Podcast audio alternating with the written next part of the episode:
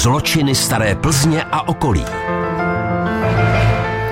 Ten následující příběh se pojí k významné historické události, a to poslední veřejné popravě v Rakousko-Uhersku. Ta proběhla v Plzni roku 1871 a byl při ní popraven Jan Janeček. Zejména o něm, ale i o dalším muži se stejným příjmením, konkrétně o Josefovi, je i dnešní díl našeho seriálu.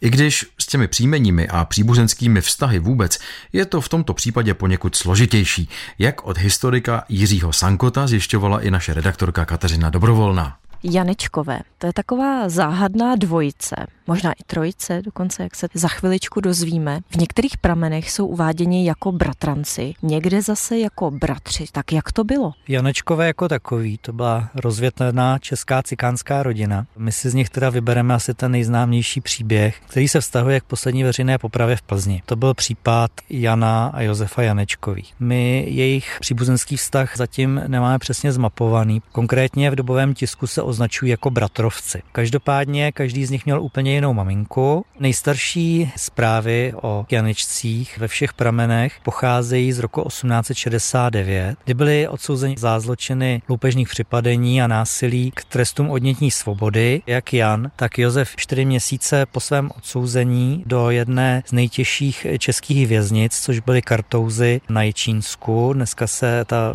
věznice nazývá Valdice, tak se jim podařilo za poměr poměrně dobrodružných okolností uprchnout z této věznice. Jak se jim to povedlo? Jan Janeček přitom byl nucen skočit z třetího patra, přičemž byl poměrně dobře trénovaný, protože byl původním povoláním artista, který byl zvyklý z různých kaskadérských vystoupení na podobné věci, takže se mu nic nestalo a podařilo se mu uprchnout. Společně s ním uprchl teda Josef Janeček a potom ještě jakýsi Janečko, který pocházel z Polska. A tady se dostáváme k tomu teoretickému třetímu Janečkovi. Právě, že nám vlastně případné pátrání po nějakém příbuzenství mezi jednotlivými Janečky komplikuje skutečnost, že ani jeden z nich pravděpodobně nepoužíval své skutečné příjmení. To bylo u cikánů v té době velice běžné, protože oni se falešnými příjmeními různě maskovali před policií, před četníky a před soudy. Takže například víme, že Jan Janeček tak ve skutečnosti se jmenoval Jan Serinek. Josef Janeček občas vystupoval pod příjmením Winter, takže zase úplně jiné příjmení.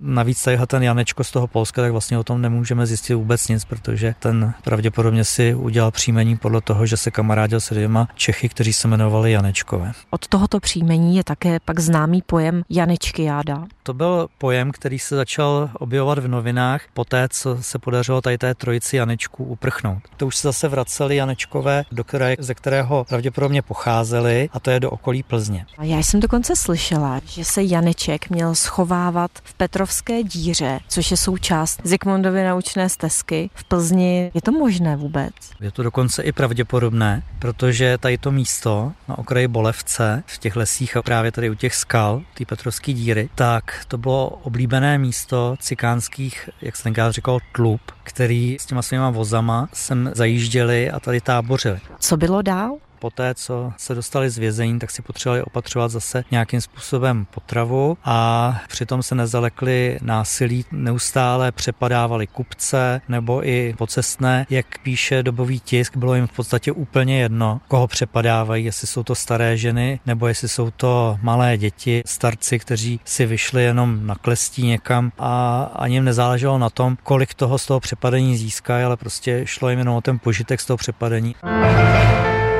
Zabili někdy někoho? Se tvrdilo, že od počátku Jan Janeček kradl a vraždil. To není úplně přesně pravda, protože první vraždě, které se dopustil, tak to se odehrálo až po jeho útěku z vězení. Říká Jiří Sankot. Kriminalita se zvyšovala a za jejich dopadení byla vypsána odměna 100 zlatých. Uvádí autorka historicky zaměřených publikací Eva Horová. Obchodní příručí Leopold Trávníček se vracel z výročního trhu z Radnic do Plzně. Janečkovi ho chytili a zabili mezi Chlumeckým lesíkem a Zábělou. Velké drama se pak událo v Horomyslicích, kde se hovoří zejména o dvojici Josef Jan. Mezi půlnocí a jednou hodinou ráno oba Janečkové zaklepali na dveře Horomyslické hospody. Hostinský se jim bál otevřít, ale nakonec tak učinil a oba utečenci tam popíjeli až do rána. Zůstali tam celý týden. Syn Hostinského, chlap chlapec Petr dostal od Janečku 40 krejcarů, aby hlídal. Když by prý viděl četníky, měl křičet Ježíš Maria, to prší. Chlapec se na stráž postavil, ale když viděl četníky, utekl. 26. října jel pan Zíka do Plzně a sdělil purkmestrovi, že se u něj doma Janečkové zdržují. Takže tedy všechno nahlásil na policii. Ti potom dorazili do horomyslické hospody. Líčí Eva Horová. Jak to bylo s Janečky dál, se dozvíte v příštím díle tohoto seriálu. Kateřina Dobrovolná, Český rozhlas. Český rozhlas Plzeň, rádio vašeho kraje.